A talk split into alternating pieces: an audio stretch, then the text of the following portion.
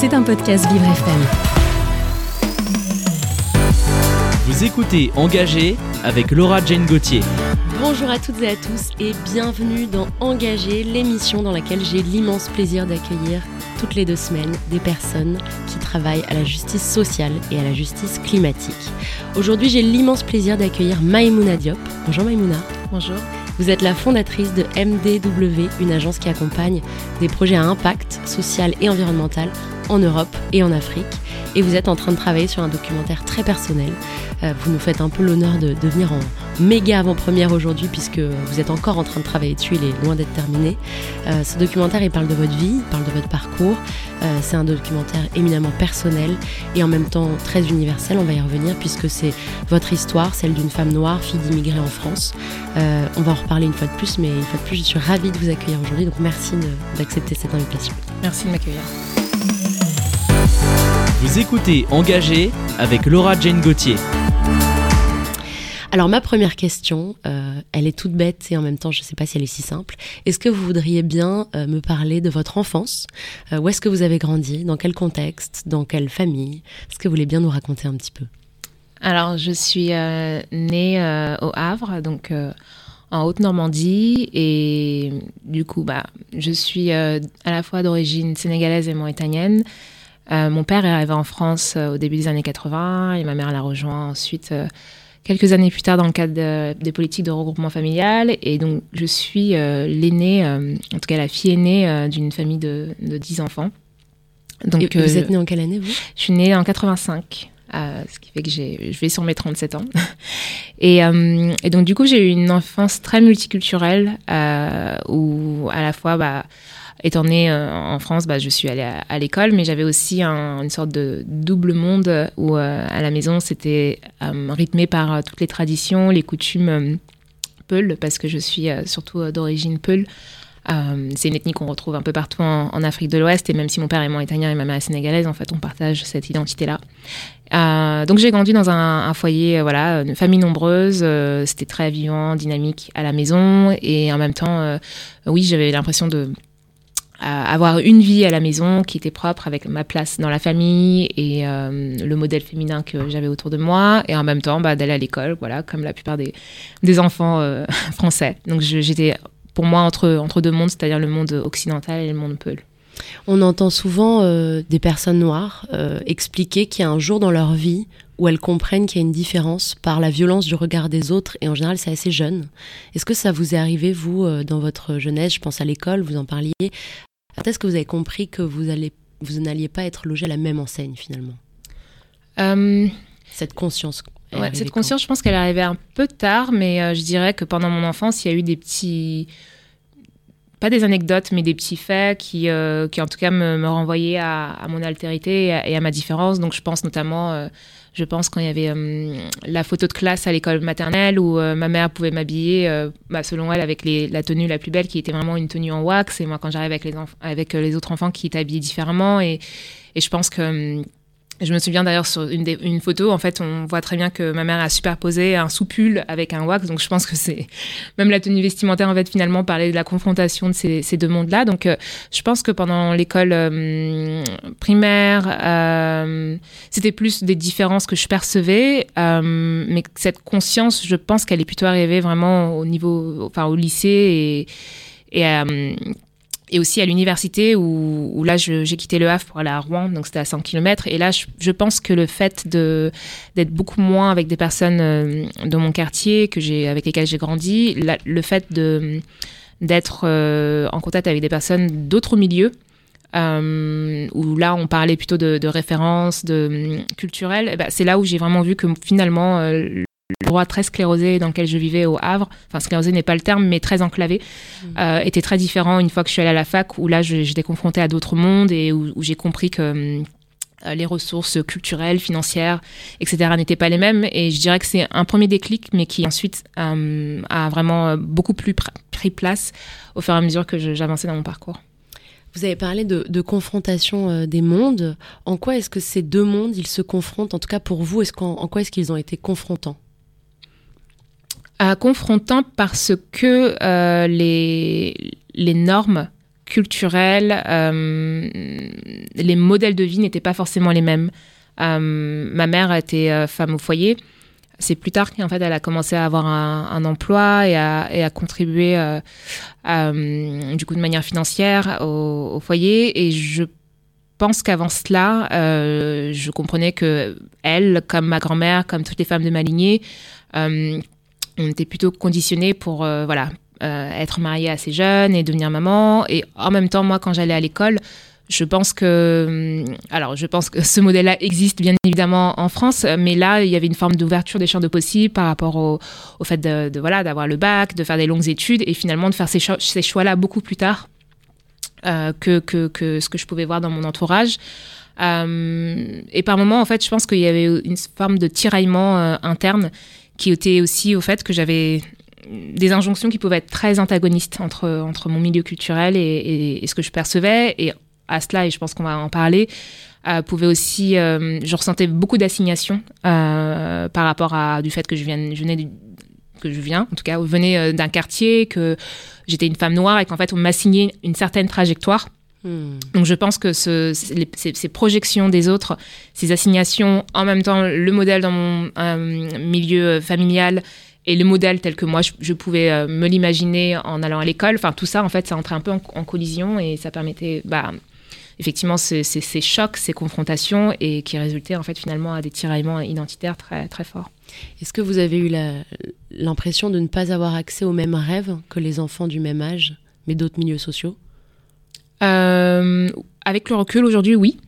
Euh, mais je pense que la Maïmouna qui grandissait au collège, euh, à ce moment-là, je me disais comme je commençais aussi à aller au Sénégal l'été, euh, je voyais que certaines de mes cousines n'allaient pas forcément à l'école. Je me rendais compte de ma chance. Et je pense que plutôt que de voir euh, le verre à, moitié vide, je le voyais toujours à moitié plein en me disant, bah, moi, aujourd'hui, euh, j'ai cette opportunité-là quand des membres de ma famille qui sont dans d'autres pays ne l'ont pas. Donc, je pense que je me sentais très chanceuse. et je me sens toujours très chanceuse aujourd'hui. Mais c'est effectivement bien après, euh, encore une fois, je pense que c'est à partir de la fac euh, où là, donc j'ai fait des études de langue et donc il y avait plutôt des personnes de classe moyenne aisée et je pense que euh, voilà, le, fait que eux puissent rêver sans contrainte, tout ça, bah, ça c'est venu après. Et puis ensuite, je pense que hum, aujourd'hui, par exemple, le métier euh, de journaliste, enfin, je me rends compte que c'est peut-être des choses que j'aurais, des carrières, des vocations que j'aurais peut-être prises, mais qui soit m'étaient accessibles ou tout simplement pas visibles dans mon environnement. Donc, euh,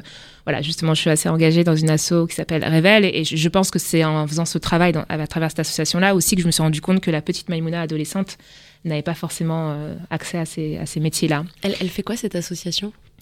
C'est une association qui promeut justement bah, l'égalité des chances euh, pour les, les, filles et les jeunes femmes qui viennent de milieux populaires. Et, euh, donc, du coup, je suis intervenue en tant que, rôle modèle et coach. Et c'est vrai que c'est une semaine pendant les vacances scolaires où elles sont en mesure de vraiment rencontrer d'autres femmes qui peuvent être architectes ou même ingénieurs, enfin, de beaucoup de le secteur parce que justement la, Atina, la fondatrice, s'est rendu compte que euh, la plupart des filles qui venaient de ces milieux euh, étaient attirées par les mêmes métiers, qui étaient euh, assistantes de direction ou alors employées dans les aéroports, et que c'était surtout parce que c'était les premiers métiers qui étaient visibles dans leur dans l'environnement. Donc voilà, je fais une très longue réponse, mais je pense que c'est la reproduction sociale. Exactement. Ce qu'on nomme, enfin, dont on parle sans le nommer, c'est ça en fait. Exactement. Mais moi, je pense que j'avais réussi à, éviter une sorte de reproduction sociale parce que par rapport à à ma mère qui a arrêté l'école en CM2 et à, ma grand-mère, je, me disais, bon, bah déjà, moi, je suis beaucoup plus loin. Euh, mais je me rends compte que même si euh, ma trajectoire est, était différente de celle de ma mère, bah, elle était peut-être un peu moins ample, euh, de hmm. par le fait que j'étais quand même dans un milieu qui était marqué par beaucoup d'inégalités, aussi un milieu ouvrier. Votre famille, elle vous a poussé à poursuivre les études? Comment ça s'est passé? Alors oui, les études ont eu toujours une, une place et je pense que beaucoup d'enfants de d'immigrés se retrouveront dans, dans, le fait que voilà, avoir le bac, c'était vraiment la fierté. Euh, et donc voilà, mes parents ont vraiment suivi euh, ma scolarité en allant en réunion parents-prof, en regardant les bulletins. Et, effectivement, bah, le jour où j'ai eu le bac, ça a été une, une vraie une vraie fierté. fierté.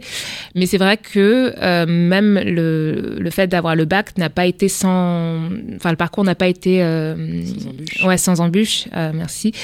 Euh, parce que voilà, il y avait quand même ce rôle à la maison, étant la fille aînée, où j'avais, j'étais comme la commis de, ma mère. Et c'est vrai que d'être entre les deux et d'avoir le temps aussi finalement à, dédier aux études, ça a été quand même quelque chose qui n'a pas été si simple pour moi, mais aujourd'hui finalement ça, fait aussi ma force euh, par rapport à ça. Et c'est maintenant que je commence à avoir des discussions avec ma mère sur justement euh, le fait d'avoir eu ces deux casquettes euh, études maison. mais voilà. Vous étiez un peu la, la, deuxième maman, si je comprends bien, par rapport à vos frères et sœurs Oui, parce que oui, ma mère m'a eu très jeune, elle avait 19 ans. Euh, quand elle m'a eu. Et effectivement, je, sa fille est née. Donc, par rapport à. Quand je dis euh, deuxième euh, casquette, c'est surtout le fait d'avoir une deuxième journée à rentrer en école où j'ai des ma mère. Et honnêtement, bah voilà. c'est pas quelque chose pour lequel je, je me plains forcément parce que voilà, je pense que j'adorais m'occuper de mes frères et sœurs et, et l'aider aussi à voilà faire toutes les tâches à la maison, mais étant aussi hyper curieuse et, et voulant avoir les meilleures notes. Et j'étais souvent voilà, première de la classe. C'est vrai qu'au fur et à mesure que je, dédiais plus de temps aux devoirs et que je jouais ce rôle-là, c'est là où justement ça a aussi été un, facteur de, de tiraillement. Mm. Euh, mais voilà, aujourd'hui j'ai un regard aussi assez, euh, assez euh, doux sur cette phase-là, même si, pour être tout à fait honnête, ça a pu être aussi très confrontant de, de jouer ces deux rôles-là. Vous parliez tout à l'heure d'émancipation. Qu'est-ce qui vous a aidé à vous émanciper? Quand vous êtes allé par exemple parler à ces jeunes femmes, ces jeunes filles chez Revel, l'association dont vous nous parliez, qu'est-ce que vous avez pu partager avec elles sur ce qui vous avait aidé dans la vie à prendre votre envol de votre milieu social d'origine et à vous émanciper d'une manière ou d'une autre? Hum, alors moi je sais que j'ai toujours été attirée par les langues et du coup le fait d'être attirée par les langues, je pense que je rêvais beaucoup d'ailleurs et d'international. Donc pour moi je pense que ça a été un outil et un moteur très clé dans mon émancipation parce que euh, euh, je me rêvais imaginer euh, tous les métiers qui pouvaient découler euh, du fait de maîtriser l'anglais et l'espagnol. Et à un moment donné, je m'étais rêvé hôtesse de l'air, un autre diplomate à l'ONU. Enfin, donc, je pense que ça, ça a été un ouais, quelque chose qui vraiment a accéléré mon émancipation et le fait que bah, quelque part, parce que je voulais aller vivre dans un pays anglophone, ça, ça allait faire en sorte que j'allais sortir de mon milieu et, et m'émanciper, pas forcément seulement professionnellement, mais personnellement. J'avais besoin de, voilà. Et après, quand j'ai partagé effectivement euh, mon parcours aux, filles de Rével, c'est vrai que euh, je, donc c'était plutôt un public adolescent en expliquant euh, que voilà, j'étais partie vivre en Espagne à, 17 ans et puis ensuite que j'étais partie en Angleterre peu de temps après et que j'y étais restée 7 ans. C'est vrai que cette envie d'ailleurs et de, et de partir, enfin, euh, on peut partir et finalement revenir. Euh,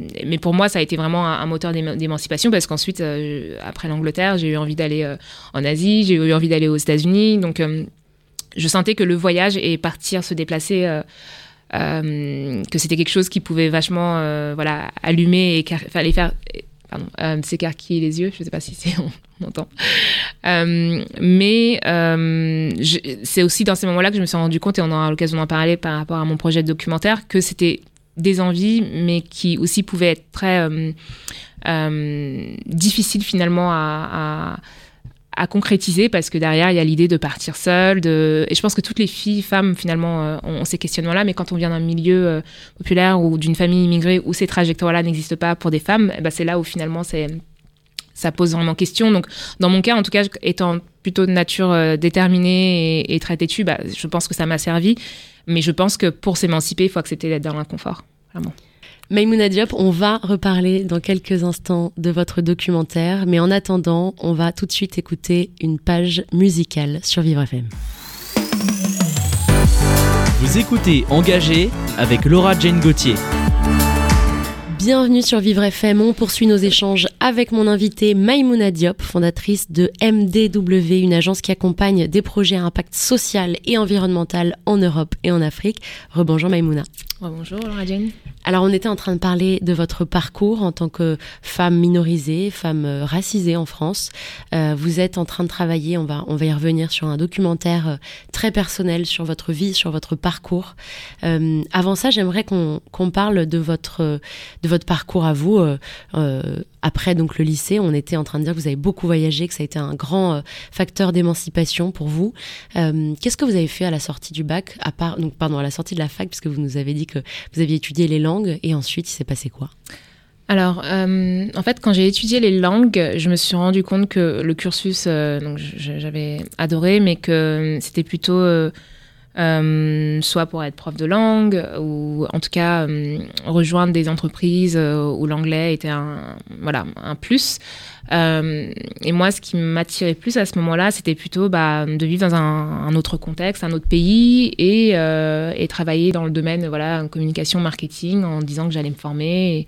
Et, comprendre, et puis qu'ensuite euh, je ferai mon chemin. Donc euh, c'est un peu ce que j'ai fait justement euh, après mon un premier stage que j'avais fait à, Madrid, où là c'était plutôt voilà dans un, une PME, j'ai décidé du coup d'intégrer le milieu d'agence de, communication pour la simple et bonne raison que il y a plusieurs clients, donc dans le jargon compte, donc c'est vraiment les, clients qui font appel à l'agence pour pour euh, leur stratégie et euh, je voulais avoir une exposition justement sur plusieurs euh, types d'activités et puis ensuite être formée. Donc c'est un peu ce que j'ai fait pendant six ans et demi, sept ans.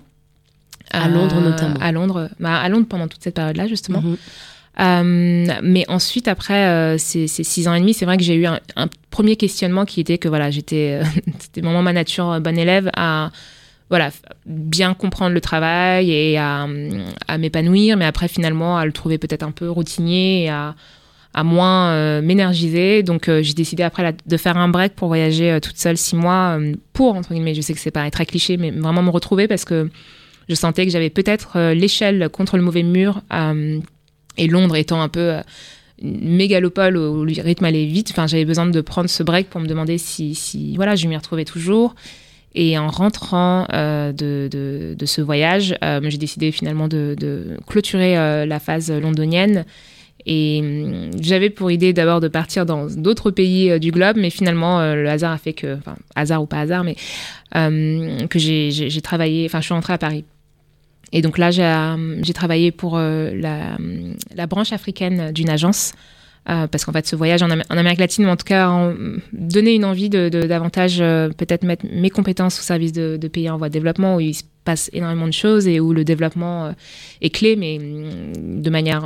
Enfin, je, me disais qu'il fallait que les aspects humains et de durabilité et de protection de l'environnement avec tous les paysages que j'avais pu voir, que c'était hyper important en fait de, préserver ça. Et donc là, cette fois-ci, bah, ce, ce, chapitre africain en fait m'a permis finalement de, faire le métier que je faisais à Londres, mais cette fois-ci de, me déplacer euh, euh, un peu partout sur le continent euh, pour pousser beaucoup de, de, projets sur leur aspect communication. Est-ce que vous commenciez à sentir un décalage entre, j'imagine, des convictions naissantes, un appel vers beaucoup plus de sens et la réalité de votre job de l'époque?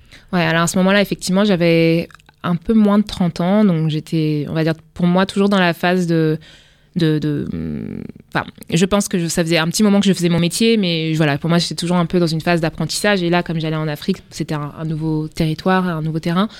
Euh, je fais effectivement attention de ne pas citer parce que je pense que c'est pas forcément le propos de cette interview, mais en fait, voilà, j'ai travaillé pour euh, plusieurs euh, types d'annonceurs et, c'était hyper intéressant pour moi d'être dans un autre contexte parce que je pense que finalement, ce qui me plaît, c'est vraiment le fait d'être dans un nouveau contexte culturel et de d'apprendre à communiquer différemment. Et comme moi, les cultures, les langues, c'est vraiment moi ce qui me porte. Euh, voilà, j'appréciais ça, mais c'est vrai qu'à un moment donné, c'est posé vraiment le questionnement en voyant aussi un peu les impacts de ces campagnes de communication publicitaire, même en termes de messages. Petit à petit, effectivement, j'ai commencé à me sentir de moins en moins à l'aise. Mmh. Euh, et puis, bah, voilà, je vais pas forcément citer euh, un, une campagne en particulier, mais c'est vrai qu'un jour, voilà, en allant camper dans la nature et en voyant en fait un, panneau publicitaire qui était. Euh, Vous habitiez où juste à l'époque Ah oui, à ce moment-là, j'habite au Kenya, mhm. à Nairobi. Euh, et donc, je travaillais euh, pour un, très très grand groupe qui est connu, qui voilà, est un groupe américain. Et, et, dans leur message, il y avait vraiment quelque chose de qui, qui appelait en fait un mode de vie américain. Et ce, ce, panneau était placardé autour d'un bidonville où les personnes avaient moins d'un dollar par jour. Et je pense que pour moi, ça a été un vrai déclic. Je le raconte pas euh, dans une optique vraiment de, de voilà de mettre le doigt, mais je le raconte plus par rapport à moi à ce moment-là, quelque chose qui s'allume à l'intérieur de, Mmh. de moi et, et qui me fait rendre compte que hum, ce à quoi je participe dans le bureau donne en réalité ça dans l'environnement.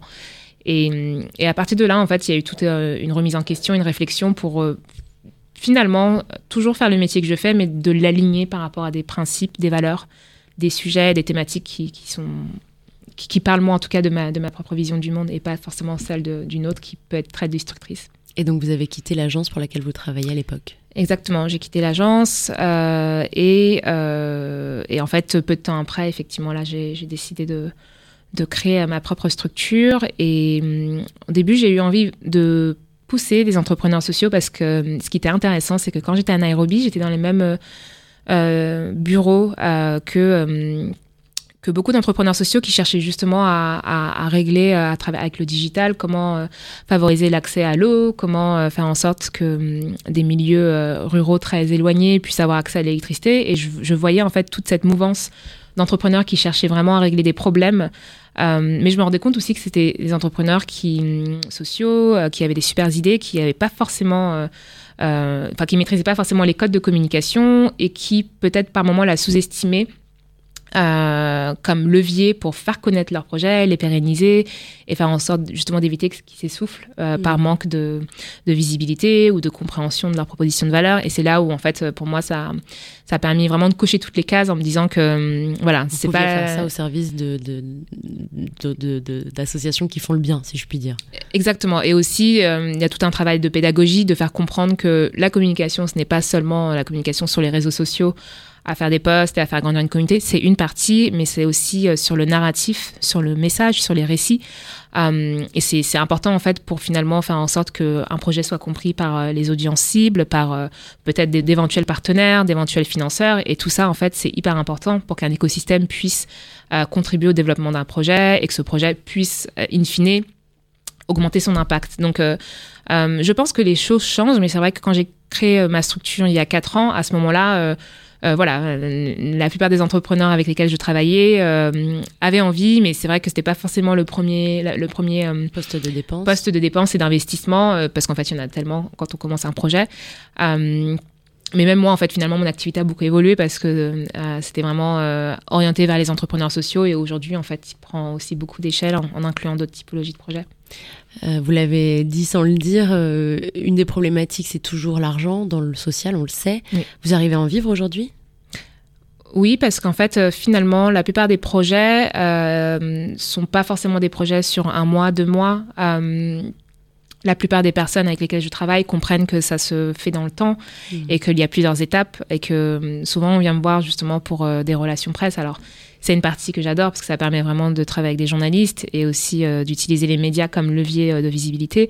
Mais souvent avant ça, il y a tout un travail sur le narratif et puis ensuite toute une partie, on va dire, de, pour maintenir dans la durée un, un certain momentum. Donc comme la plupart de, de mes projets finalement sont des projets sur lesquels je travaille depuis deux ou trois ans, euh, ça va. Mais en fait, moi, c'est pas forcément juste l'argent. Euh, ce que je disais tout à l'heure sur l'argent, c'est euh, l'argent que hum, les projets, les entrepreneurs, en fait, manquent pour finalement développer leurs projets et aussi bah, hum, les postes d'investissement qui sont clés pour finalement aussi permettre que, leur activité puisse rencontrer leur cible. Donc, c'est plus de ce point de vue-là. Mais en tout cas, moi, oui, je suis, très contente aujourd'hui de pouvoir, en tout cas, quatre ans plus tard, euh, continuer de travailler sur les projets qui me- qui m'énergisent. et voilà, il y a beaucoup de challenges, beaucoup de problèmes à résoudre, mais c'est aussi à la hauteur de la phase dans laquelle nous vivons actuellement.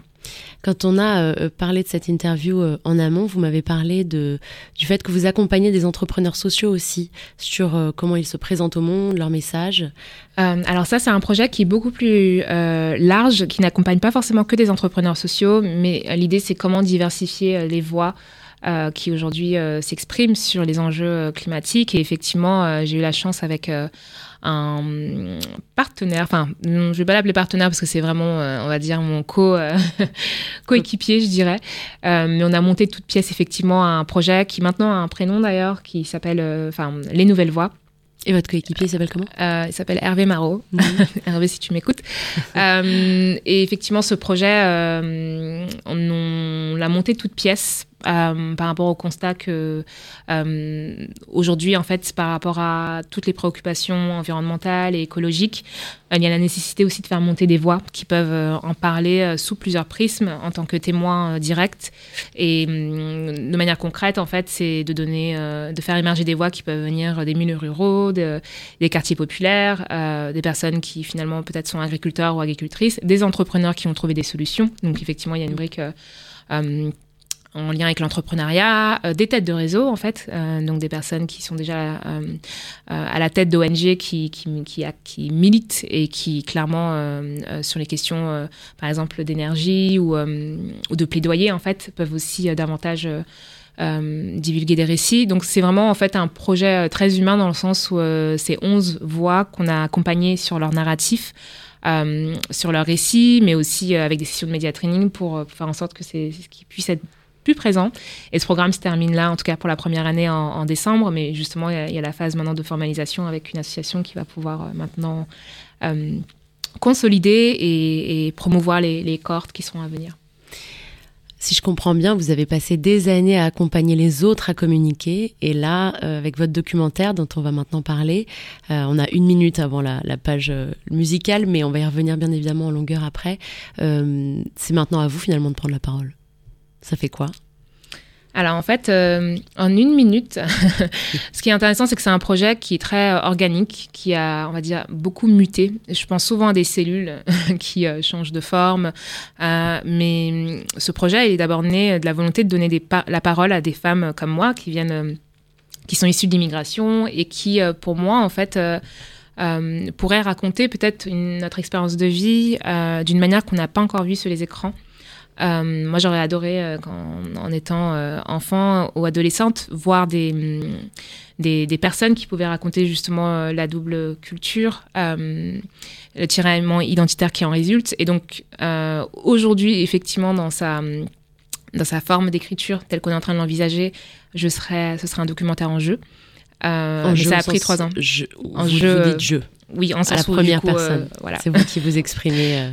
Exactement, euh, avec ce pronom effectivement je, mais euh, c'est vrai qu'au tout début, euh, mon intention c'était plutôt de, donner la parole à d'autres femmes qui pouvaient représenter des récits, des problématiques en lien avec la double culture, et je voulais plutôt avoir une, position de, femme de l'ombre comme j'ai dans, mon, dans mon activité. mais c'est vrai qu'aujourd'hui ça fait sens. Qu'est-ce qui vous a poussé à aller dans la lumière? Alors, je le vois pas comme aller dans la lumière, mais en tout cas, ce qui me pousse à la raconter, c'est que je me suis rendu compte que hum, dans le choix des protagonistes tels que je l'envisageais en version 1, c'était des personnes qui euh, entré en résonance avec moi des, problématiques que, je vivais ou que je voyais autour de moi pour mes sœurs. Euh, étant famille nombreuse, j'ai six sœurs et j'ai pu voir à certains moments clés euh, des, grosses phases de doute et de questionnement identitaire. Et donc j'avais un peu hum, choisi ça. Et aujourd'hui, ce qui fait sens, c'est que je pense que j'ai évolué au sens, euh, en même temps que ce projet a évolué, et que je me sens aujourd'hui mature pour finalement euh, en parler. Et je crois beaucoup aussi à la force et à l'authenticité finalement de, de se dévoiler et d'accepter d'aller dans une forme de vulnérabilité. Bien évidemment que c'est inconfortable, mais en fait, ce qui me motive à le faire et à poursuivre cette voie-là, c'est que l'idée, c'est que j'ai envie que des personnes puissent être vues, entendues, et comprise et que, et que tous ces récits que je vais raconter et que ma mère aussi va raconter parce qu'en fait c'est un documentaire familial maintenant euh, puissent résonner euh, et puissent avoir un effet identificatoire. C'est vraiment moi ce qui me motive hmm. aujourd'hui dans, dans, la poursuite de ce documentaire. Vous êtes une digne représentante de notre génération qui, euh, qui considère et qui a compris que l'intime était politique. On va y revenir juste après une page musicale. Vous écoutez Engagé avec Laura Jane Gauthier. Bienvenue sur Vivre FM. Merci de nous rejoindre. On poursuit nos échanges avec mon invité Maïmouna Diop. Maïmouna, vous êtes fondatrice de MDW, une agence qui accompagne des projets à impact social et environnemental en Europe et en Afrique. On vient d'en parler, on va peut-être pas y revenir. En revanche, moi, je rêve de vous entendre sur votre documentaire. Euh, on a commencé à en parler, donc vous êtes en, train de travailler sur un documentaire, euh, une fois de plus, éminemment personnel, sur votre histoire, votre vécu en tant que femme noire, racisée en France, avec tout ce que ça peut comprendre de double identité, de, évidemment, euh, racisme, etc. ma première question, on l'a commencé à l'évoquer, mais peut-être qu'il y a des gens qui nous rejoignent, alors je veux bien qu'on y revienne.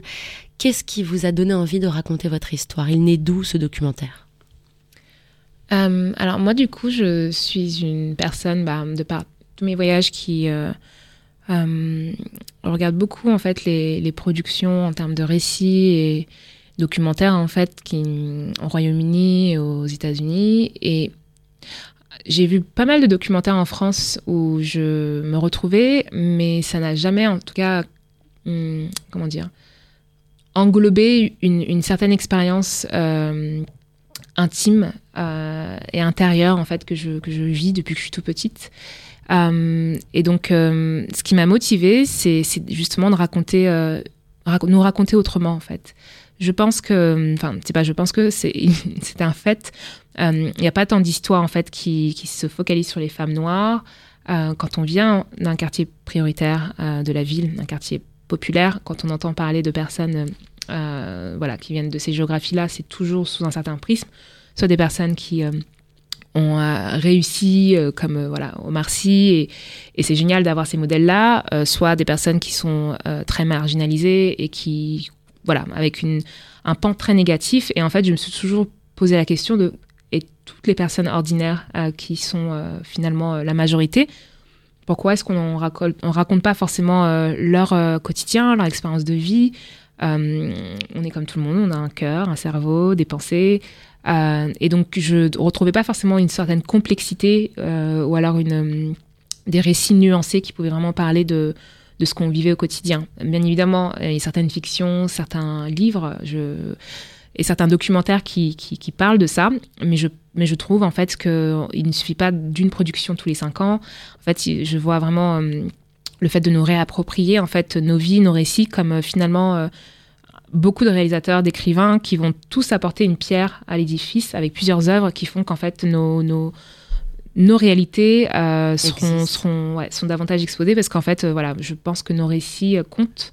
Euh, on fait partie de la société et que quand une société en fait ne relate pas toutes les expériences de tous ses habitants, je trouve qu'il y a une certaine dangerosité parce que ça exclut de facto toute une partie qui vont pas forcément euh, se reconnaître, je vais, voilà, se reconnaître euh, vont être dans le repli, euh, ne vont pas se sentir finalement représentés à leur juste valeur.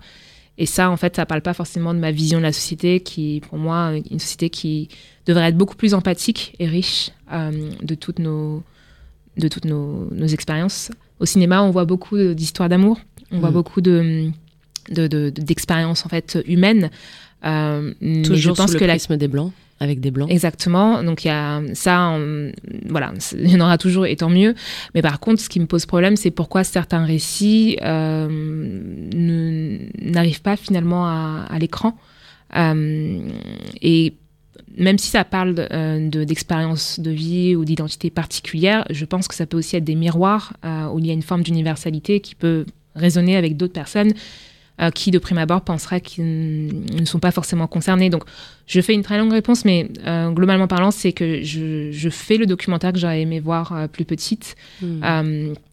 et je pense que je ne suis pas la seule, enfin, en tout cas, je le sais aujourd'hui, et, et c'est pour ça aussi que j'ai envie de le faire, c'est que toutes les adolescentes que j'ai pu euh, côtoyer euh, voilà dans ma propre famille dans mon entourage même dans des associations je me rends compte qu'elles ont les mêmes questionnements identitaires que moi. Et donc visiblement ça veut, dire qu'il y a quelque chose qui n'est pas exprimé montré euh, exposé. Et c'est ce que j'aimerais faire à travers ce documentaire. Est-ce que vous diriez qu'il y a presque une volonté de silencier les voix déjà les voix des femmes et encore plus les voix des femmes racisées? En fait, ce qui est sûr, c'est que euh, ce processus de silenciation, moi-même, je l'ai eu vis-à-vis de moi. Alors, bien évidemment, c'est pas mal de choses, je pense, que j'ai intériorisé de la société. Et bien évidemment, comme je ne me voyais pas forcément représentée, euh, c'est comme si, en fait, euh, on, est avec l'étiquette qu'on est des citoyens de seconde zone et que nos, on compte moins que les autres. Et surtout, en fait, le mot silence et silenciation, moi, ça m'intéresse parce que je me suis rendu compte qu'il y a un lien direct entre ça et finalement la honte. Quand on, quand on silencie quelque chose, quand on n'en parle pas, c'est qu'on en a un peu honte. Euh, et donc, euh, quand on est une femme, je pense pour revenir à votre question, euh, ce qui est sûr, c'est que être une femme, peu importe la couleur de peau, ça nous donne accès à, à une certaine expérience, on va dire, un peu minorée. Alors, quand on est une femme issue d'immigration, une femme plus. noire, encore plus. Mm. et surtout, même quand on travaille sur son estime de soi et sa confiance, on peut toujours nous renvoyer finalement à ça tout le temps. Donc ça nous demande d'être très combative au quotidien euh, sur le fait que euh, même si voilà euh, aux yeux de l'autre on est renvoyé ou assigné à une certaine case que voilà donc ça nous demande beaucoup plus d'énergie beaucoup plus de charge mentale et je ne sais pas si je réponds complètement à la question mais mais c'est aussi ça que j'aimerais montrer hmm. et exprimer vous reprenez votre pouvoir en prenant la parole. Exactement. Et je m'approprie mon récit et je me raconte de la manière qui me semble juste au-delà de toutes les grilles de lecture euh, normatives que, hmm. j'ai pu entendre, ou que je, vois des médias, euh, que je vois la télé, euh, ou que je devine en entendant des fois des représentants politiques. Et je pense que la force, c'est de nous raconter, d'utiliser les mots qui nous conviennent, montrer aussi notre humanité, notre beauté. Parce que voilà, je pense que souvent, quand on, enfin pas souvent, quand on est marginalisé, on est aussi déshumanisé. Hmm. Donc, euh, cet accès finalement à, la complexité, à l'humanité, à la beauté, on devrait aussi y avoir droit euh, dans nos portraits. Et je ne le retrouve pas, donc euh, je pense qu'en nous donnant nous-mêmes la parole, en racontant un peu nos histoires, nos victoires, nos combats, nos problématiques, c'est aussi une forme de réparation parce que je pense que, et ça Faiza il parle, en parle très bien dans La discrétion, mais euh, nos parents étant immigrés, il euh, euh, y a un peu la croyance de, courber le dos, de ne pas parler, de ne pas faire de bruit, de ne pas faire de vagues, pour ne pas attirer l'œil. Mais aujourd'hui, je me pose la question, si nous, enfants, et si nos descendants continuent justement dans, dans cette forme-là, est-ce qu'on arrive vraiment à développer nos potentiels? Est-ce qu'on arrive vraiment à prendre notre place dans la société? Est-ce qu'on arrive vraiment à, prendre euh, notre juste place euh, et pas celle qu'on nous demande? Euh, voilà, moi je pense qu'il y a quelque chose dans, mon histoire où je n'ai jamais accepté d'être dans une toute petite case et d'étouffer en fait. Il y, a toujours un peu une envie de liberté, de prendre l'air, de voyager. Et je pense qu'aujourd'hui, justement, je m'attaque un peu à ce chantier de comment je me raconte, moi, ce par quoi je suis passée quand j'étais enfant, adolescente, qu'est-ce qui colore aujourd'hui ma vie intérieure et aussi euh, bah, la relier aussi à l'histoire de mes parents finalement. Vous allez euh, donner la parole aux membres de votre famille pour ce documentaire? Moi j'aimerais que ma mère ait, une place importante parce que euh, elle est arrivée en France à 17 ans et aujourd'hui c'est une femme radicalement différente. C'est une femme qui a dû finalement faire avec le peu de pouvoir qu'elle avait euh, pour euh, devenir une sorte de matriarche. Euh, aujourd'hui, c'est sans équivoque, c'est clairement une matriarche. Et je sais que, étant sa fille aînée, je l'ai aussi vue quand voilà, elle allait faire des rendez-vous avec l'administration française. J'ai vu aussi par moments comment elle se battait, quel mépris elle pouvait recevoir, mais comment est-ce qu'elle acceptait pas forcément le statu quo et qu'elle ne partait pas sans avoir ce qu'elle voulait. Elle s'est battue. elle s'est beaucoup battue. Et je pense que cette combativité, c'est quelque chose dont j'ai hérité. Et je pense qu'en racontant euh, la première génération euh, qui arrive en France et ensuite moi, leur enfant, la deuxième génération, ça permet aussi d'avoir vraiment euh, deux vécus, deux regards et deux visions de la francité. qui vont peut-être se compléter, enfin, et ou peut-être par moments aussi se confronter. Mais ça permet justement d'amener cette complexité que je cherchais à amener et de sortir de ce, ce, que j'entends tout le temps, qui sont euh, euh, les Noirs, les personnes de banlieue, enfin, de nous parler comme un, un groupe homogène où on se ressemblerait tous et on aura tous le même prénom et le même nom de famille. Et en fait, euh, moi j'ai neuf frères et sœurs et en fait, on est tous très différents. On a tous pris des choses de nos parents qui nous conviennent plus ou moins. Et, et en fait, voilà, peut-être que mon documentaire ne parlera pas à toutes les femmes et c'est d'ailleurs pas du tout mon ambition mais si déjà il y a une partie euh, de, des personnes ici d'immigration qui se retrouvent et qui se rendent compte qu'elles ne sont pas seules ou qu'elles n'ont pas été les seules à avoir ces, ces, moments de troubles identitaires, pour moi, ce sera déjà une super chose. Donc, euh, j'aimerais aussi même finalement qu'il y ait plus de femmes comme moi qui décident de, de, raconter. Et je pense aussi qu'on a tendance à donner la parole à des personnes qui sont très connues. Euh, mais je pense que des personnes ordinaires, euh, et je ne me vois pas du tout comme une personne supérieure aux autres, euh, mais peuvent aussi finalement augmenter la capacité à se relater à une personne. Euh, on, se, reconnaît plus facilement dans quelqu'un de plus accessible, qui a un parcours de vie plus accessible qu'une superstar, en gros. Oui, exactement. Hmm. Et peut-être qu'il faut des récits justement de superstars, mais il faut aussi des récits de personnes ordinaires, parce que comme je disais tout à l'heure, en fait, euh, je pense que ce sont nous qui sommes plus nombreux finalement dans ces... Euh, voilà, et sinon on pense que c'est noir et blanc, soit on sort et on va vivre à Los Angeles et on devient une grande star de cinéma, ou alors, voilà, on connaît pratiquement les carrières qu'on voit de personnes qui sortent des quartiers populaires, mais on est aussi beaucoup à, juste voilà euh, être euh, militante, euh, à être architecte, maman, communicante comme moi. Et en fait, je pense que voilà, toutes ces différentes expériences, casquettes, bon, je parle que de métier, mais en fait, finalement, je, pourrais aussi parler de d'autres attributs et paramètres. Euh, bah c'est ça en fait qui, est important et j'aimerais qu'on parle plus à ces personnes-là. Qu'est-ce que vous auriez envie de que vous auriez envie de dire aux, personnes qui nous écoutent et qui n'oseraient pas forcément raconter leur histoire euh, euh, dans l'espace public pour leur donner l'envie et le courage peut-être de le faire? Pourquoi leur their voice matter ils disent en anglais? Pourquoi est-ce que leur voix compte? Leur voix compte tout simplement parce que je pense que chaque expérience humaine compte et qu'on peut pas modéliser une expérience humaine euh, comme euh, voilà une, euh, un parcours qui va compter et d'autres qui ne comptent pas. Et que dans nos parcours, en tout cas quand moi je revisite mon histoire, je me rends compte que il y a eu des rencontres, des déclics, bon, des épisodes moins fun aussi de, de, de, violence, et que c'est tout ça en fait qui donne une certaine couleur, un certain regard, une certaine philosophie, et qui peut aussi finalement influer à la fois sur ce qu'on décide de faire de notre vie, au service de quoi on la, on la met. Et on termine jamais. Je pense qu'on sera toujours des personnes, on va dire, working progress. Mais à un moment donné, euh, je pense qu'on a forcément quelque chose à partager, un enseignement, un regard qui peut enrichir une autre personne. Et moi, en tout cas, je suis pour le partage. C'est déjà la fin de cette émission. Avant de se quitter, j'aimerais quand même, euh, où est-ce qu'on peut trouver votre documentaire? Alors je sais qu'il il est loin d'être terminé, mais à minima, où est-ce qu'on peut vous suivre pour, euh, parce que je suis persuadée qu'il y a des gens qui nous écoutent qui voudraient regarder votre documentaire lorsqu'il sortira. Comment est-ce qu'on peut vous retrouver après cette émission pour suivre la suite? Alors, du coup, je voulais quand même juste peut-être dire en une phrase, euh, euh, peut-être le fil euh, narratif de ce documentaire. Bien sûr. Ah bon, le titre est toujours en cours de, de, réflexion. de réflexion. mais en tout cas, c'est clairement un, un, documentaire qui va raconter le chemin de ma construction identitaire et qui va donner la parole, du coup, à, à aussi ma mère et à, et à d'autres personnes. Donc j'ai envie de raconter mon expérience de ma construction identitaire, comment je me définis aujourd'hui. Donc j'ai pas forcément le temps de revenir sur, sur, sur, ça, euh, sur ma définition aujourd'hui, mais en tout cas ça raconte mon parcours depuis de l'enfance à la vie adulte et par quel chemin je suis passée.